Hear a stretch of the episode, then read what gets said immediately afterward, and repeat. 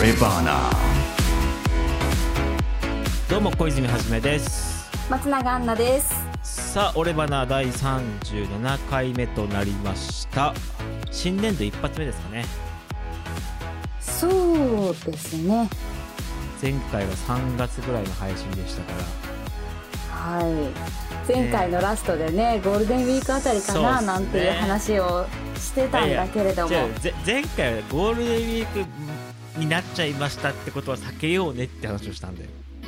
あれあれあれ次収録するときにゴールデンウィークだったらちょっとあれだよねとか言っててなるべくはねあのなんだ短いスパンで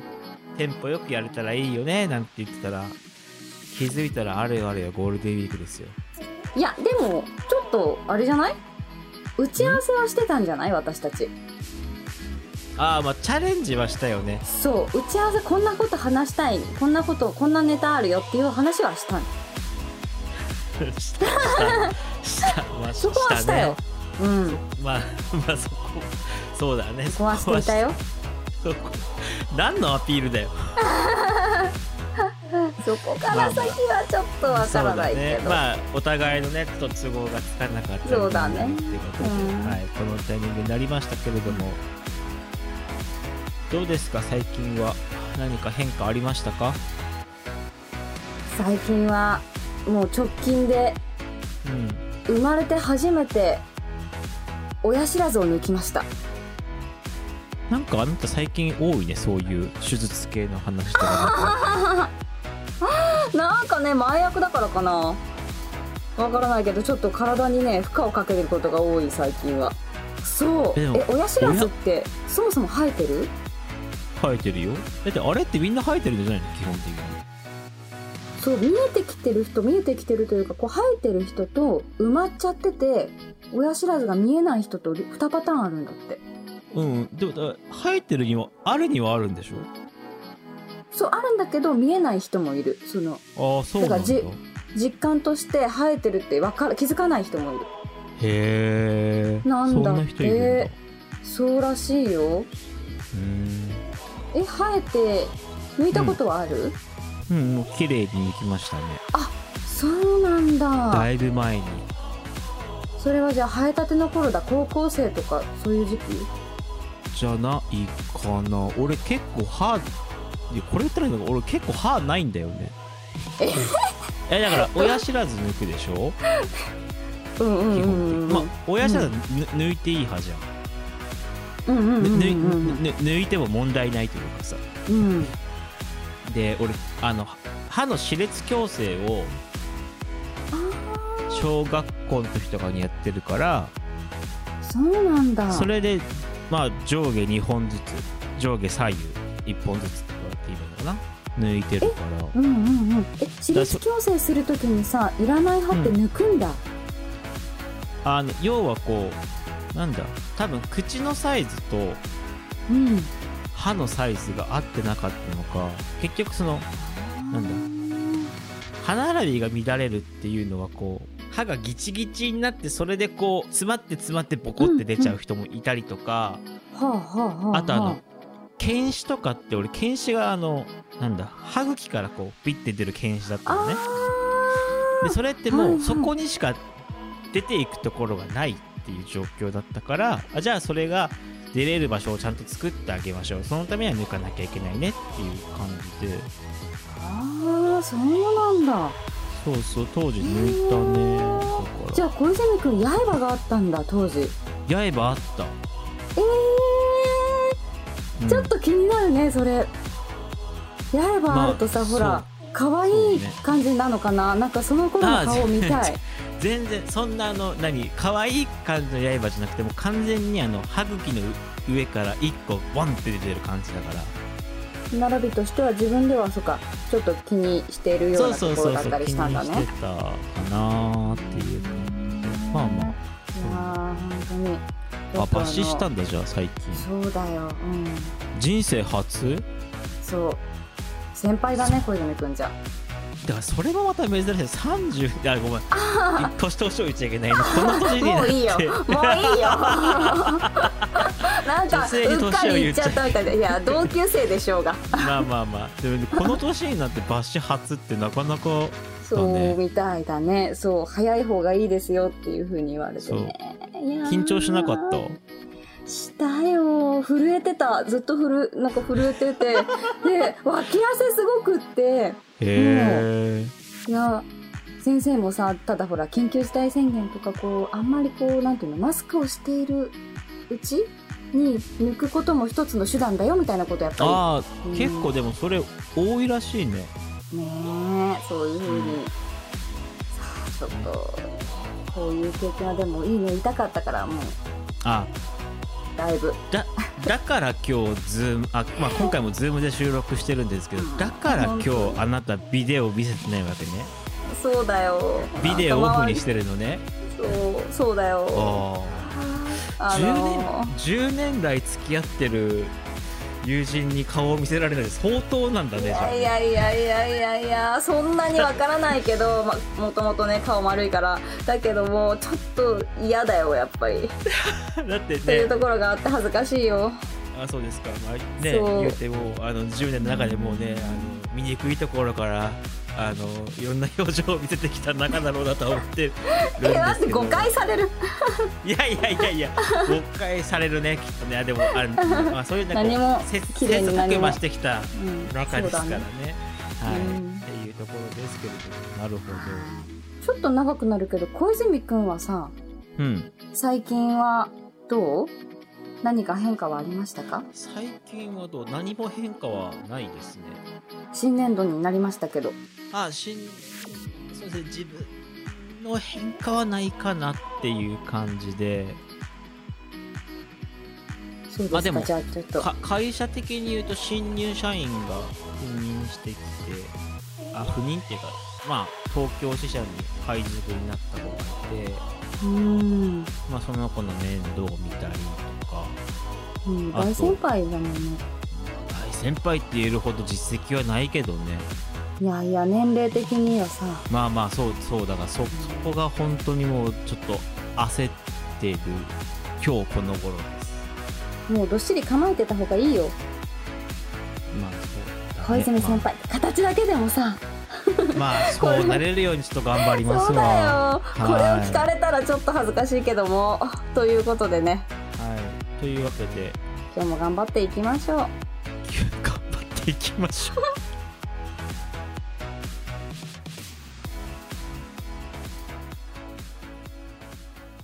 じゃあこのコーナー久しぶりに行きましょうか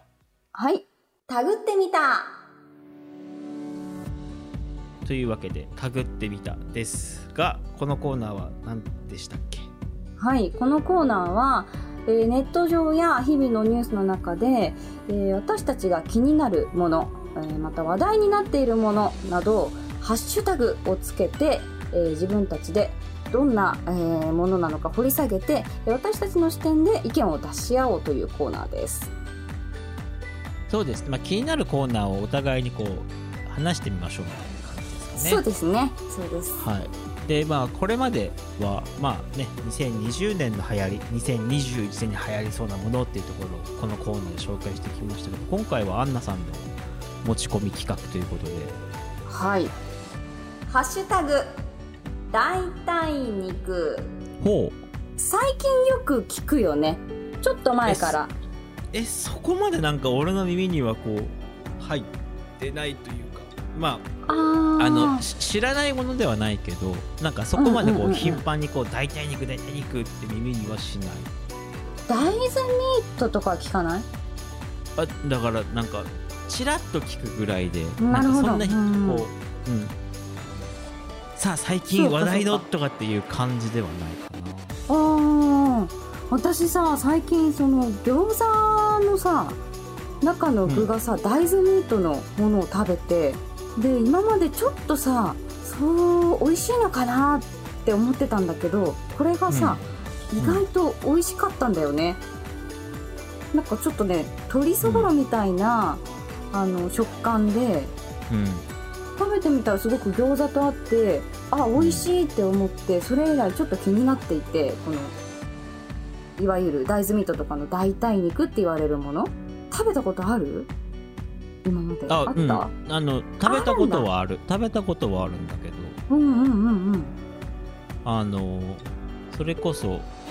まあまだねこの緊急事態宣言出る前とかのタイミングうだんったうんんだうんけど、うんうんあの一人焼肉ができるお店が東京都内にはいくつかあるじゃないですかうんうんうんうんうんのところでなんか代替肉使ってますっていうのがあったからまあねあのお昼からさすがにこうまあね一人焼肉のお店に行ったとはいえはいはいお昼からこうあんまりこうなんかね重たい風になりたくないあーでああーなんかるヘルシーそうみたいな勝手なねもう先入観で食べたことはあるあそうなんだけど、うん、どうだった味は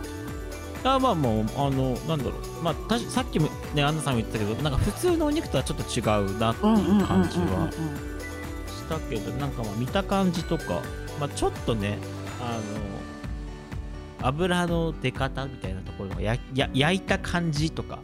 あーはやっぱりちょっとやっぱちょっとなんだ普通のお肉とは違うなっていうのは思ったけど個人的にはね。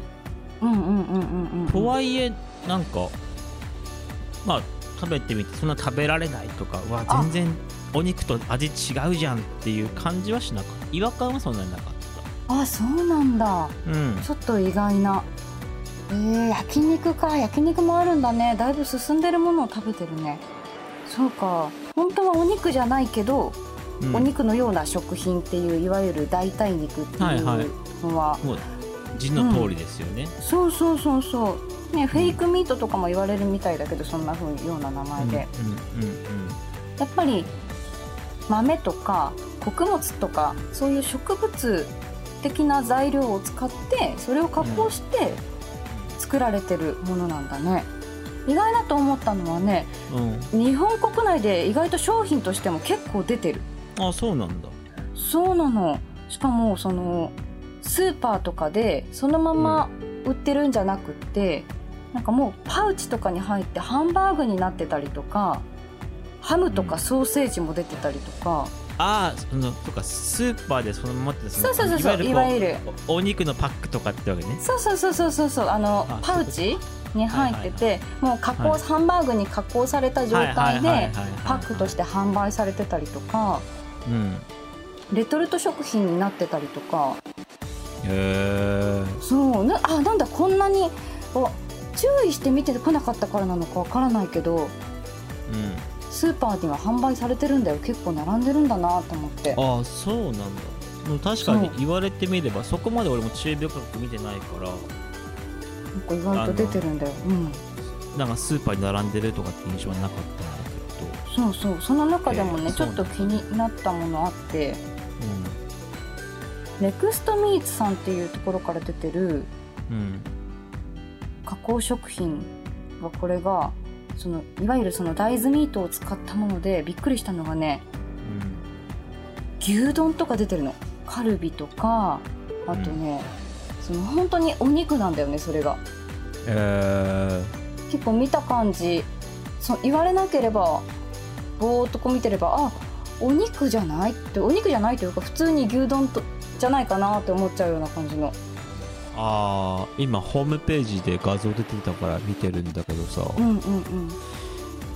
牛丼はちょっとこれでもなんか厳しいななんかでもなんか作った感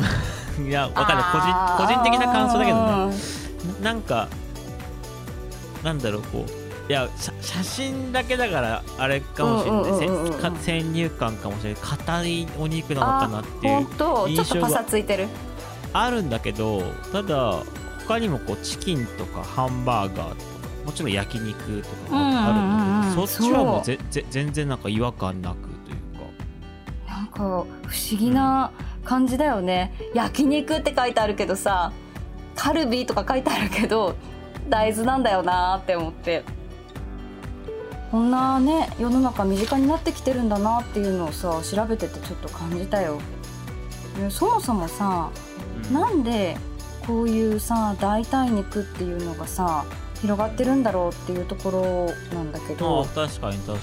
うん、気になるよねうん4つ目のこうお肉として出てきたみたいなところがあるんだけど、いわゆるやっぱり健康志向が高まってる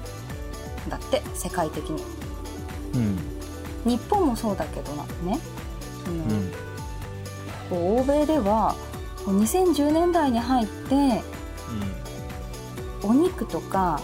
うん砂糖とかその卵とかこう今まで食べてきたものが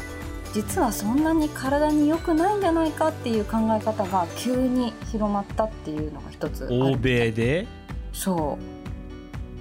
へえんか勝手なごめんさっきからずっとなんか勝手なイメージのう話うんうばっかしてんだけど、んうんうんいいよいい欧よ米欧米ってなんかもうコーラにハンバーガーみたいないイメ やージそうながのそ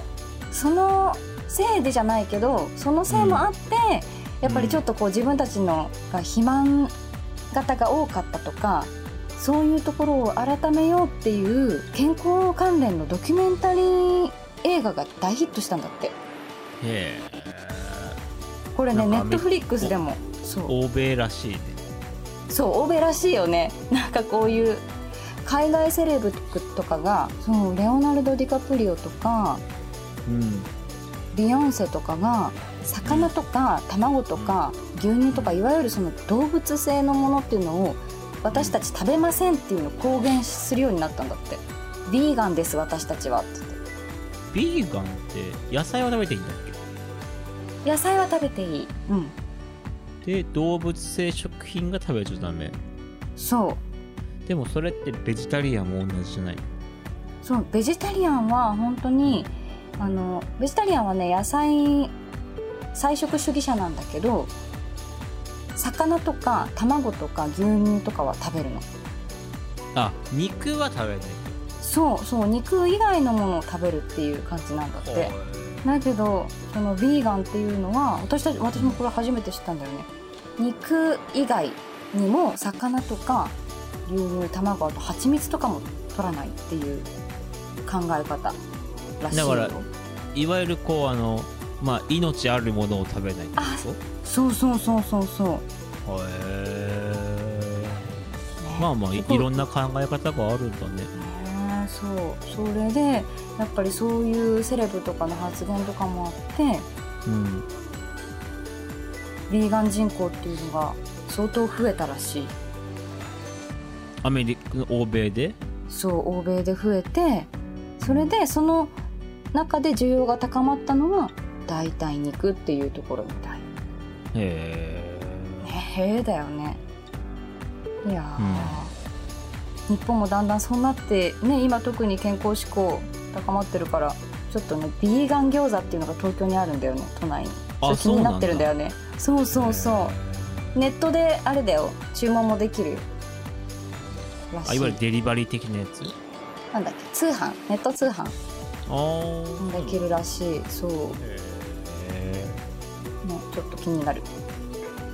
まあそれとかやっぱり環境に対して家畜を育てるのに CO2 がこう出るからそれを減らすことができるっていうので代替肉をやっぱり世界的にも進めてたりするらしいえでもしぶっちゃけ正直だってうんうんうんうなんんだ今肉の量ってそこまでなんだいやためっちゃ肉足りてないじゃんっていう食料危機ですせみたいな感じもしないじゃん正直そう実感としてはさほ、ら日本で暮らしてるとうんわあれだよね実感としてはないなーって思うんだよねだけどねあれなんだって人口がこれからどんどん増えたら実は70%食料が足りないっていうえそこれとってになるらしい世界的な人口は増えていくってそうそうそうそうことだからその分を生み出すためにも代替肉っていうのが注目されているっていう事情もあるらしいうんなるほんだねだからこれから増えていくかもねもっともっとどねうんなんかここ最近毎日お肉は食べてるからあそうなんだうんね、今までさ体にいいと思ってるものがそんななんだろう割とここ10年とかで意識改革が進んだりするんだっていうのもさちょっと不思議だなと思ってまああ確かのにでそもうなんか調べてて思ったなうんちょっとずつねなんかいろいろねなんか昔のままじゃなくて少しずつ意識は変えていかないといけないのかなねそとんいなうことこでろすはかねね。うんまあ美味しいものは積極的に取り入れてみてもいいのかもねなるほど。ねえ、アンナさん的にはその餃子以外でなんか食べたことはあるの、餃子以外ではうんお弁当のそぼろ肉がこの前餃大豆ミートだっていうふうに見たな食べたことあるかなお弁当っていわゆる市販の弁当。あそうそうそうそう市販のへでもー餃ちゃんと食べたの餃子が初めてうーそれ以外でちょっといろいろ試してみたいなと思ってんなるほど。そう身近なところからそのハンバーグとか出てるみたいだからねうん食べてみたら報告しますはい。いろいろあんだね。うーんどうするそ将来的に代替魚とか出てきたら。ういやだからそれだよそう思ったよ魚もそうだしさね。うん。卵卵とかもさ今まで食べていたものは何だったのかっていう風なところでちょっとさ栄養とかも気になるよねお肉でしか取れない栄養ってじゃあどうしたらいいのみたいなさ魚でしか取れなかった栄養を補えるのみたいなちょっとそういうところも気になったりするよねうんあとやっぱそのね魚で取る油の方が実は体にいい油だったりとかさあそうなのそういうのもあるのでいろいろあるいろいろあるなんかその一時期すごいこうダイエットじゃないけどこう筋トレみたいなことをしてた時期があってはあその時に使う油とかすっごい言われては要はだから揚げ物とかの油はもう体内に溜まりやすいからああそうなんだ体重落としたいですとかそれこそやうんうんうんうん自分がやった時はあの糖質制限だったんだけどうんうんうん要はあの炭水化物とか糖質って基本的にエネルギーになるっていう風に習うじゃん、だかうんうんうんらそのエネルギーを脂質で補うみたいなだからし脂肪をこうエネルギー源としてっていう時にはあじゃじゃあなるべく脂肪を燃やさなきゃいけないわけだから、はいはいはいなんか揚げ物とかはなるべく控えてくださいで当時俺言われたのはごま油もなるべく控えてくださいええあんなになんかこうね食欲そそるようなしかもえそうごまでできてるのにダメなんだって言われたごまから取るのにあまあだから、えーなななんかこうごま油を使うくらいだったらオリーブオイルを使ってくださいあとかだから何食べる時もなるべくじゃあ朝昼は、まあ、エネルギーつけなきゃいけないからお肉とか食べてあうんうんうんもいいんですけど、うんうん夜は逆に魚にしてください、えー、そうするるとまあ寝てる時にもこうやっぱりね体はなんエネルギー消費するわけでみたいうんうんうんうんななんかそんなことを聞いたことがあってそうそういやーだからそのまあそ代われりがができるのかっていう、うん一般的にそれが正しいわけでもないと思うし、うん一つの例としてだと思うんだけど、うんって考えた時になんかね今言ったように肉でしか取れない栄養素とか魚でしか取れない栄養素絶対あるわけだからだあるよ 100%,、ね100%置き換えるのは無理かな嫌だなとは思っちゃうなうんはい美味しさがねどんどん改良されたりしたらよりありがたいよねいやでもそれでも俺はなんか全部切り替わるのは反対だ なうんうんまあそんなところでと2ヶ月ぶりに収録しましたオルバナでしたけれども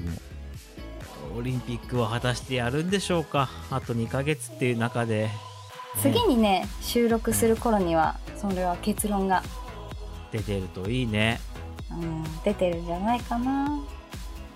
い、ねまだまだ新型コロナのね新型コロナウイルスの脅威も、ね、そう、うん、引き続きなんか猛威を振る舞っておりますのでそうだねあってもなくてもコロナはちょっと続きそうだから、鈴木さんとしてもなんかこうやっぱここ最近で5月になってからちょっとずつこう暖かくなってきた感じもするせいか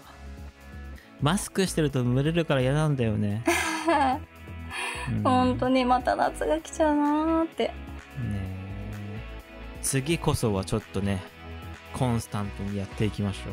はい、うはいというわけで俺はの第37回お届けしたのは小泉はじめと